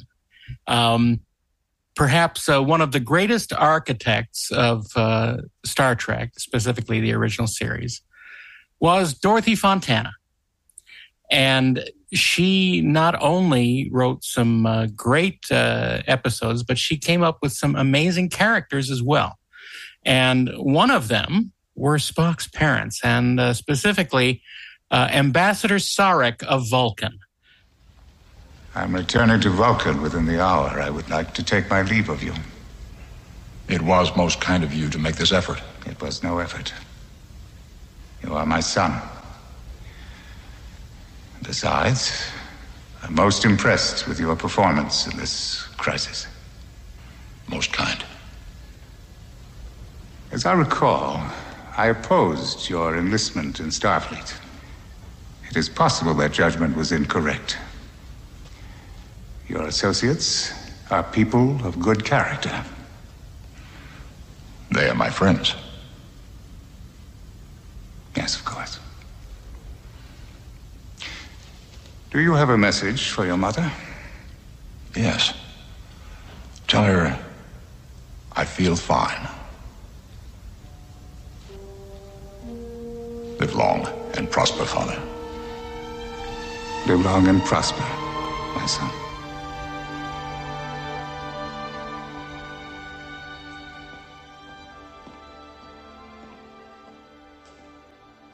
uh, who, uh, when he shows up on the Enterprise, he is a hard ass. Uh, he uh, he is no joking. He's all business, and you can tell what hell Spock was put through as a kid. Um, he is absolutely one hundred percent Vulcan, and uh, played by the amazing Mark Lenard, who we met as the Romulan commander uh, just a few episodes earlier. Um, Sarek of Vulcan is uh, perhaps the most powerful Vulcan we ever meet, including the Great T'Pau. Um, because uh, Sarek basically told Spock no when he wanted to join Starfleet. Uh, and you know how how badass is that? Uh, and you know the great thing about Sarek is that even though he's uh, very unyielding as a character, and he is uh, very stringent in his opinions, um, they do evolve as we uh, as we keep meeting him throughout the years. And uh, the great thing about Mark Lenard is that he uh, is one of these actors who could completely do the Vulcan uh, portrayal of uh, stoic outside, but emotions inside. And uh, as we talked about before, that is a very tricky thing to do. Uh, Nimoy, of course, mastered it, but so did Mark Lenard. And uh, man, the portrayal of Sarek as basically making uh, putting down Spock left and right in the first half of this episode is so amazing. And uh, the only the only actor with presence enough who can do that, in my opinion, uh, was Mark Lenard. Um, and it it gives a great uh, sort of uh, bas relief compared to Jane Wyatt as Amanda, his Spock's mother. Um, that uh, these are the two halves of the coin that that uh, uh, created Spock, and it's truly a great uh, sort of uh, origin story in two people.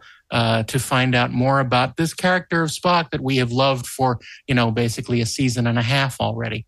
Um, I love, love, love Sarek, and I loved seeing him again uh, you know, in uh, Search for Spock and uh, and uh, The Voyage Home, and of course in uh, uh, The Next Generation with an amazing episode where he is going through basically Alzheimer's, and it is really heart wrenching and.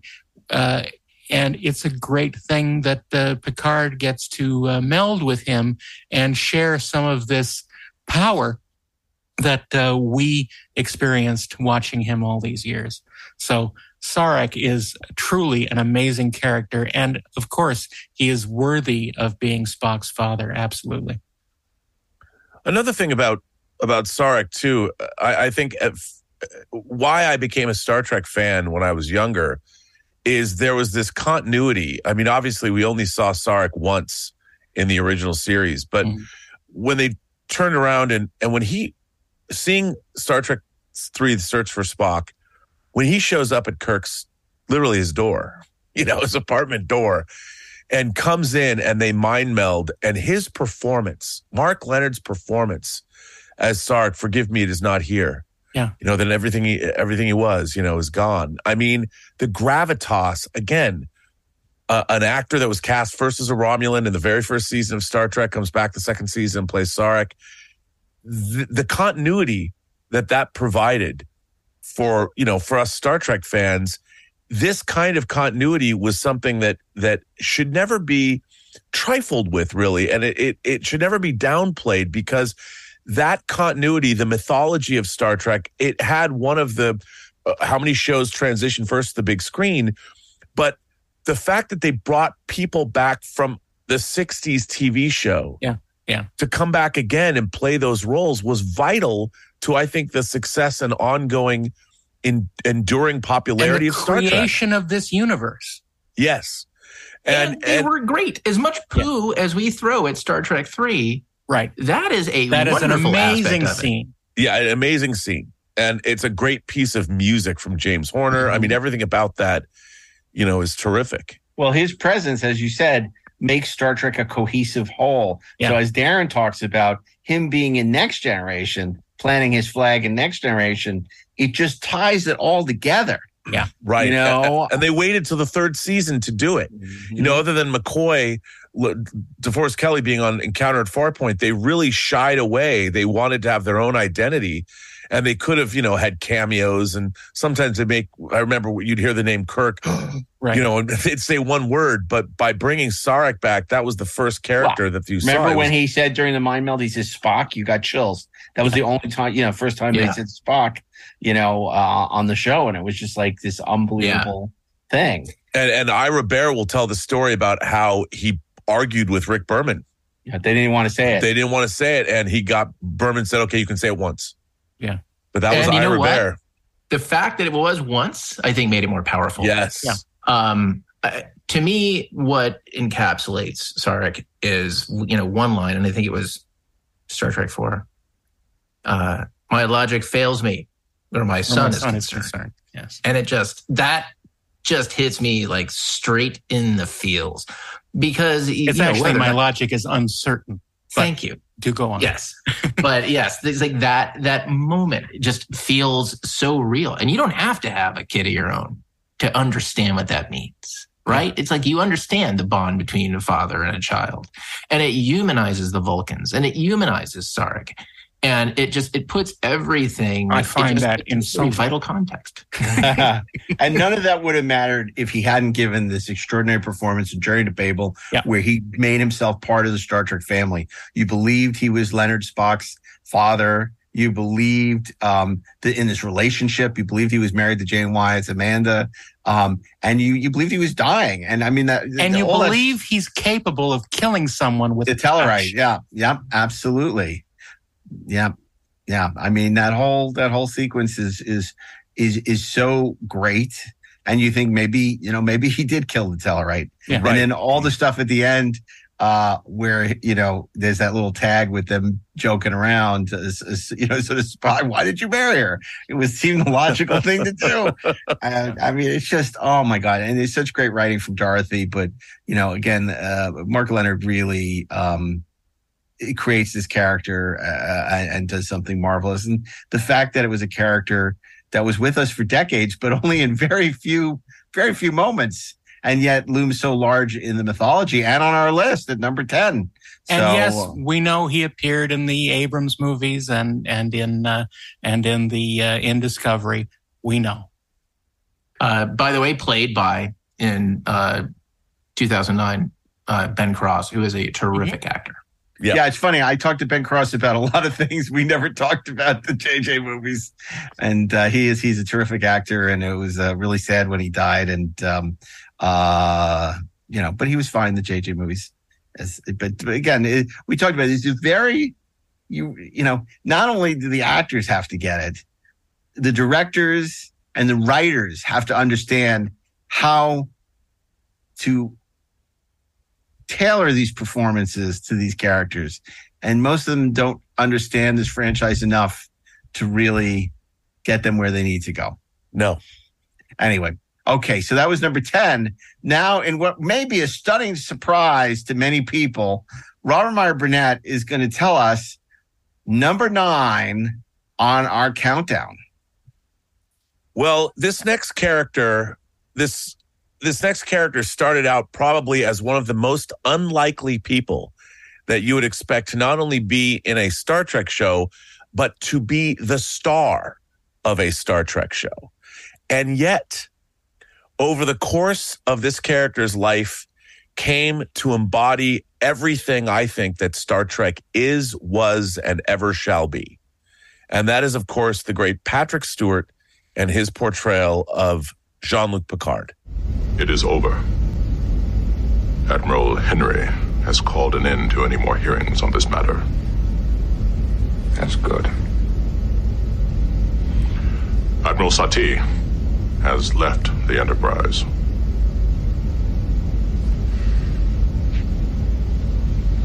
We think we've come so far. Torture of heretics, burning of witches, all ancient history. Then, before you can blink an eye, suddenly it threatens to start all over again.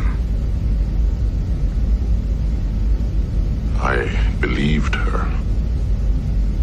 I, I helped her. I did not see what she was. Mr. Worf, villains who twirl their mustaches are easy to spot. Those who clothe themselves in good deeds are well camouflaged. I think after yesterday, people will not be so ready to trust her. Maybe. But she, or someone like her, will always be with us, waiting for the right climate in which to flourish, spreading fear in the name of righteousness.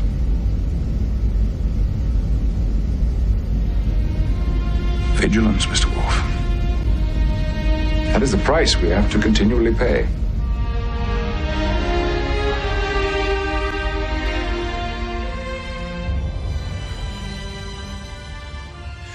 Um, obviously, he he was an unlikely choice even for the studio when they were first casting this role, and he was not the swashbuckling man of action that James T. Kirk was. He was a very different kind of a man, and yet, and yet, he might be the the quintessential embodiment of where we hope humanity goes in the future. And if it wasn't for Patrick Stewart, I don't know if Star Trek The Next Generation would have gone beyond its first or second season. Mm-hmm. I honestly don't. And he brought obviously he he went to the Royal Shakespeare uh, Academy, R- well, RC Rise Royal Shakespeare Company. it's not like Starfleet, dude. It's just a RSC. company. but but the interesting thing about about Picard is he was both a stern, believable commander, more more along the lines of a British naval captain or a French naval captain, and yet he was a learned man. He was a fair man. He was a compassionate man. He was a man that loved Shakespeare, but also loved the law. And we saw many different facets of the character of Picard. And it, it, I think his delivery elevated every line that he was given. And, you know, Patrick Stewart had to fight his own. He didn't even think the show was going to last. His agents told him that, hey, it'll do 13 episodes. Come to America. You know, this isn't going to happen. This Don't isn't going to unpack last. your suitcase. yeah, you can't you can't recreate a legend. And the very thing was is that little did he know that it was he himself who through his portrayal of this starship captain The architect of its success. the, was the yes the architect of the success in the, in the great irony but one of the great things about picard is he had some of the greatest moments i i think about moments like in the drumhead where where the great jean simmons as norah satie is going up against him and suddenly turns the tables and is accusing him of basically treason J'accuse. and the way that that Patrick Stewart plays that role oh this is how it begins you know and his delivery of these things or or when he goes up and uh, with with Worf he tells Worf you know he, he is his cha'DIch you know and goes down and sins of the father. And suddenly Picard does not shy away. Like he's not so much one for fisticuffs but if he's going to go up against an alien government and and if he's going to make sure that that uh, when he says in redemption you know this is a lie this cannot stand you know there are moments where where he embodies everything you want a star trek character to be. And yet he's very different than william shatner. But in the same sense he became a person that we all wanted to be. As much as i wanted to be captain kirk as a young man i wanted to grow into being jean-luc picard. And i thought that was a very not that i don't always want to be kirk even growing into kirk but but picard showed us it was a different time for Star Trek, and it showed us not a kindler, gentler Star Trek, but a more uh, maybe introspective and um, uh, I don't know what you'd call it. Yeah, I guess yeah, philosophical and but also you still take action, but you consider the possibilities and the ramifications of it. And I'll tell you, one of the great mo- i mean it's no surprise but when he was taken by the borg and there was the possibility we weren't getting him back that was truly one of the great things about the best of both worlds is there was a possibility we weren't and it was truly shocking that they took a character like that and violated him the way that they did and it has ramifications you know even to this day and I, I what what a what a great character what a great choice of an actor out of left field you know, Gene Roddenberry wasn't even the actor he wanted the most. Right. And no, the um, great Stephen Macht. Stephen They had Macht. Patrick audition in a wig at first because uh, the, the, the, the, there's no way that they would accept a bald captain. Thank God that they did. And of course, you know, look, he's not only great in great episodes like uh, Who Watches the Watchers and All Good Things. These are magnificent performances in yesterday's Enterprise. But the great thing that he did was he elevated even the mediocre episodes. Yeah. Yeah. You know, he like would Encounter take- at Farpoint. Well, like Encounter at Farpoint, like a lot of the episodes we've talked about early on. Starfleet has seen fit to give me a ship of children aboard. where where he he just was able to take you know a really mediocre script and and and and make it better through his own you know uh, uh, uh, amazing ability um and he Well- taking everything very seriously One you of know one of my favorite lines uh, of his is uh, Starship Captain is supposed to have a air of warmth and geniality. You ought to see that's what I project.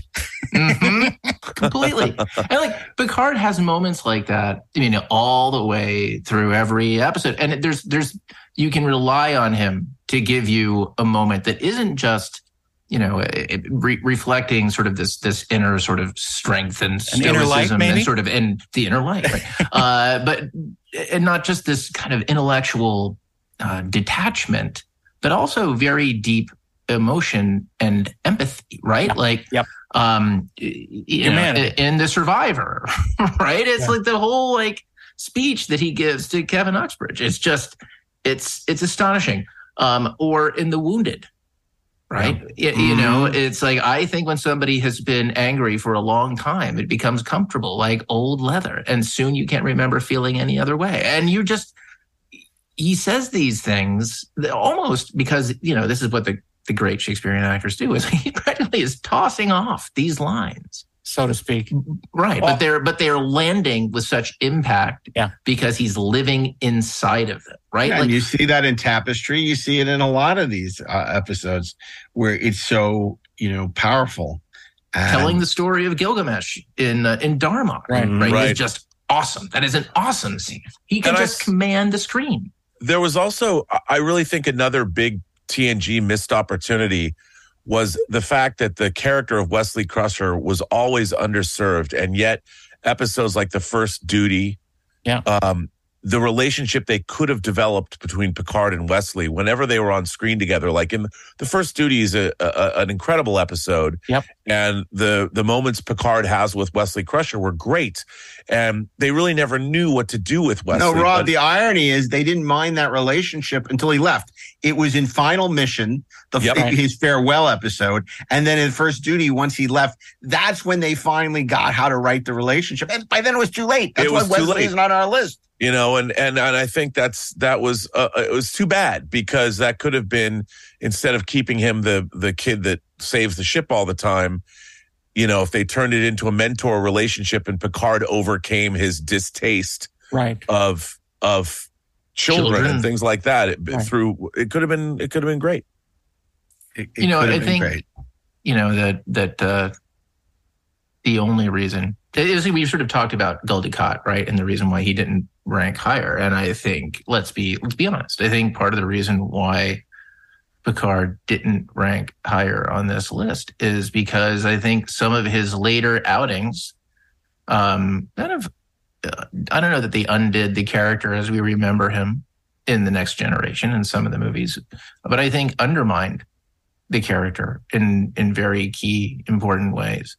Um, and I, I think you know it's it's look I, I prefer to imagine Picard as he was I think as late as uh, First Contact, and in you know some of the scenes in the other films, but um, but something happened on the way to the forum. I, I think that sort of made him uh, a, a, a less interesting guy. I, I think when you when you make his story the story of trauma, the story of like something out of left field, right? That just doesn't track with anything we knew about that character going in. No, it it- undermines it- the character. If you know Patrick Stewart's life story, then it makes sense. It's the same thing. If if you know William Shatner likes to ride horses and, and and and stuff, you understand why Kirk is doing that in Generations. It's the same thing with Patrick Stewart. Why all of a sudden he decided the story of Patrick Stewart of, Cap, of Captain Picard is about exploring trauma. Um, you know, the the real great send off, of course, of uh, Picard is all good things. Now, I, I'm excluding Picard season three because I we haven't seen it. right I'm sure That it's great. Redeem it. Yeah. I, yeah, we're but you know at this point we haven't seen it. It's not in the mix, so to speak. It's not canon. but yet. but but um but the um you know all good things was uh, the perfect bookend for that character and for that show. And then you know look, First Contact. As much as we love that movie, you know again that's an actor wanting to be John McClane. It's the same thing that happened in Starship.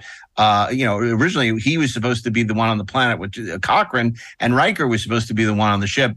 Uh, you know, fighting the Borg, Right. which you know makes a lot more sense. But you know, Patrick Stewart, you know, wanted to be the man of action, and again, that's an actor's uh, prerogative, but it's not true to necessarily to the character. And you start to see the diminishing of this more cerebral, philosophical, thoughtful character of Picard as the shows go on. And, you know, it, it happens in its direction. And by Nemesis, it's taken to, you know, absurd uh, uh, uh, lengths. Well, you know, I also think that if they obviously, if you read Michael Piller's book on the writing of insurrection and things like that, it's it's quite interesting. I just think that if Star Trek had, if there was initially a script that leaned more into the story of Picard, uh, you could have had somebody pull something off where we could have been given a a decent send off. You know, the the character could have grown and evolved into something really interesting. Know, I still, you know, look for my money. I think you know the, one of the highlights in the career of Jean Luc Picard is family. That to me is still like, Yeah. the, you know, the the the the the, apex. Uh, and of course, then we continue to see the story of him dealing with the trauma of the Borg abduction uh, many times over, uh, which you know kind of had been, you know, gone through the catharsis in family. Yes. But um, and Iborg. and Iborg, yeah, yeah, which I'm not Iborg, a huge Uborg. fan of, but um, but he Borg. makes a he makes a decision in that that really was surprising and and Yeah. it shows that he he is over that trauma you Yep. know he, so Yep. Look, we're huge fans of Captain uh, uh, Jean Luc Picard. Uh, you know, he's number nine which is uh, uh, very high on this list of 101 characters. Um, but I'm sure you know for a lot of people who who you know uh, thought maybe he was going to be number one. So they may be maybe No, he surprised. can't be number him one. That would Can't be be number one. that would be way Francis Raika. Indeed. Never so, gets old. what comes after Jean Luc Picard? Well, number eight, of course. And to wrap up part eight of our countdown, We stop with eight. we're, we're right. We're we're going to reveal number eight on our uh, on our countdown. And Ashley, if you'll take us out. Uh, number eight is, I believe, the only character in Star Trek history to be a regular on not one, but two shows. I am speaking of a man who who straddles two worlds, uh, Klingons and Starfleet. Uh, and uh, he begins as just the guy standing on the bridge with the big head who wants to blow a hole in the view screen with his phaser because Q is on it. Uh, and he turns into, um, you know, just one of the most complex, interesting, um, tough, scary, uh, but very human uh, characters in, in Star Trek lore. I'm speaking, of course, of Worf. I am Worf, son of Mogh. I have come to challenge the lies that have been spoken of my father. What, son of Mogh? You challenge the judgment of the council. Are you prepared to answer for this if you fail? Yes. With my life. You claim a birthright you have forsaken. I have not forsaken my heritage. I am Klingon. My heart is of this world. My blood is as yours. Yet, you come to us wearing a child's uniform. And you bring outsiders to our great hall. Oh, Worf, right. That guy, right? The guy who is named after a, a, A part of San like Francisco. yeah, part of San Francisco. It's a very strange, strange name for Klingon because normally they're named after the sound your flatware makes when it hits the floor, but not in Worf's case. It's just, it's Worf. Uh, you know, Worf is um, raised by by humans, which automatically is a you know a check mark uh, against him as far as other Klingons are are concerned. Um, he ha- his family has a checkered past because that's the story that the Klingons tell, the lies that they tell about the House of Mogh. Um, he has a, a brother played by the great Tony Todd, uh, who we have spoken about before, um, who shows up uh, and and and you know brings uh, Kurn. He he brings Worf back uh, into all of the Klingon politics, and that becomes our entree uh, into the Klingons as as they have evolved. Um, Worf, Worf is really our, our point of view into that world. Um, he falls in love with Deanna Troi for some reason. Uh, but then he falls in love with Jadzia Dax for all the right reasons in the world. You know, when he showed up on Deep Space Nine and Way of the Warrior, there was a faction of people, and I think members of the cast, uh, who were unhappy. They were Very afraid, oh, now Worf's going to come in and take over the show. And the truth is, he came in and he was additive to the show in all the best ways. I think, in part, by the way, another actor we have had on Inglorious Treksperts, Michael Dorn, he is just a lovely human being. And Um, loves Star Trek. And he loves Star Trek. Loves it. So, you know, I think all of those those factors contributed. He had his own lane. He helped to open up the storytelling. Uh, But you know what? Space It's Nine. funny because on Next Generation, we always say, oh, Data was the Spock character. But in a way, No. Worf was the Spock Yeah. character. Yes. He was the outsider. Yeah. He was the guy who didn't fit in, but came from two worlds. Yeah. Uh, He was the half breed, more or less. Yeah, and so in a way, he was he was Spock, and that's why the way Spock more than any other character has gone from show to show to show, and JJ mined him in the movies. Worf has gone from show to show to show, and works wherever you put him. I mean, I was one of those people on Deep Space Nine who said, "Hey, Deep Space Nine doesn't need this guy.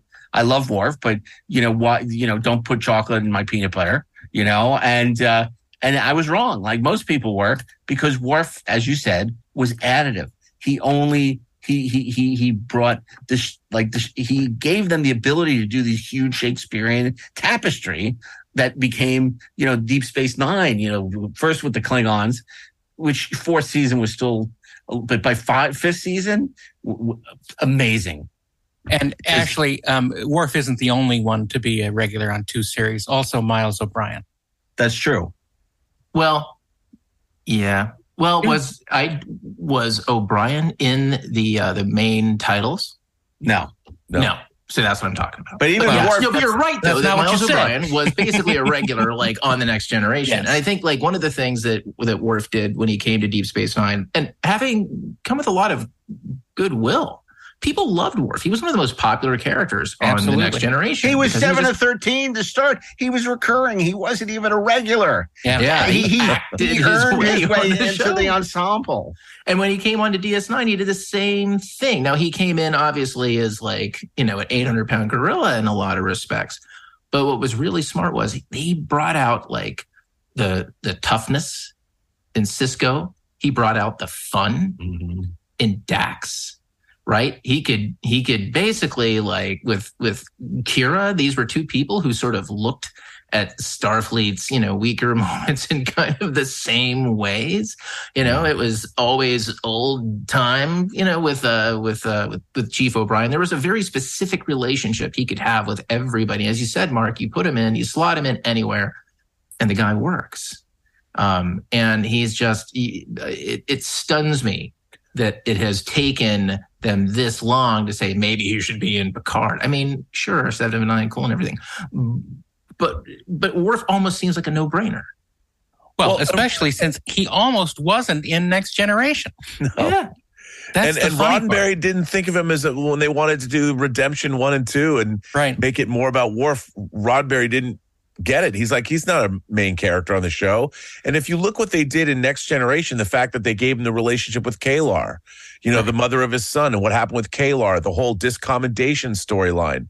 I mean, they ended up doing so much with him, and he became so compelling. And they gave him the fact that he you know, the season four and five opener, Redemption one and two, the Klingon Civil War, Lursen B'Etor, the whole, all of that was amazing, and how he became part of the House of Martok in Deep Space Nine. Yep, he he really turned into this epic character that. Um, and by the way, that that continues on.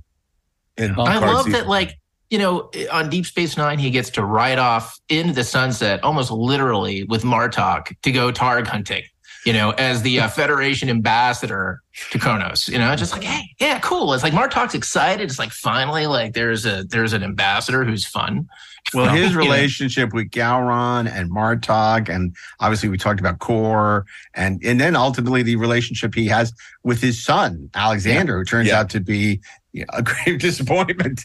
Um, uh, it's it's, uh, but he's also the worst dad in the world, which is great because you want Klingons to be different than humans. Yeah, They gave the show a chance to deal with things they couldn't do with the human characters, particularly when they were in Roddenberry's box, you know, the no conflict zone.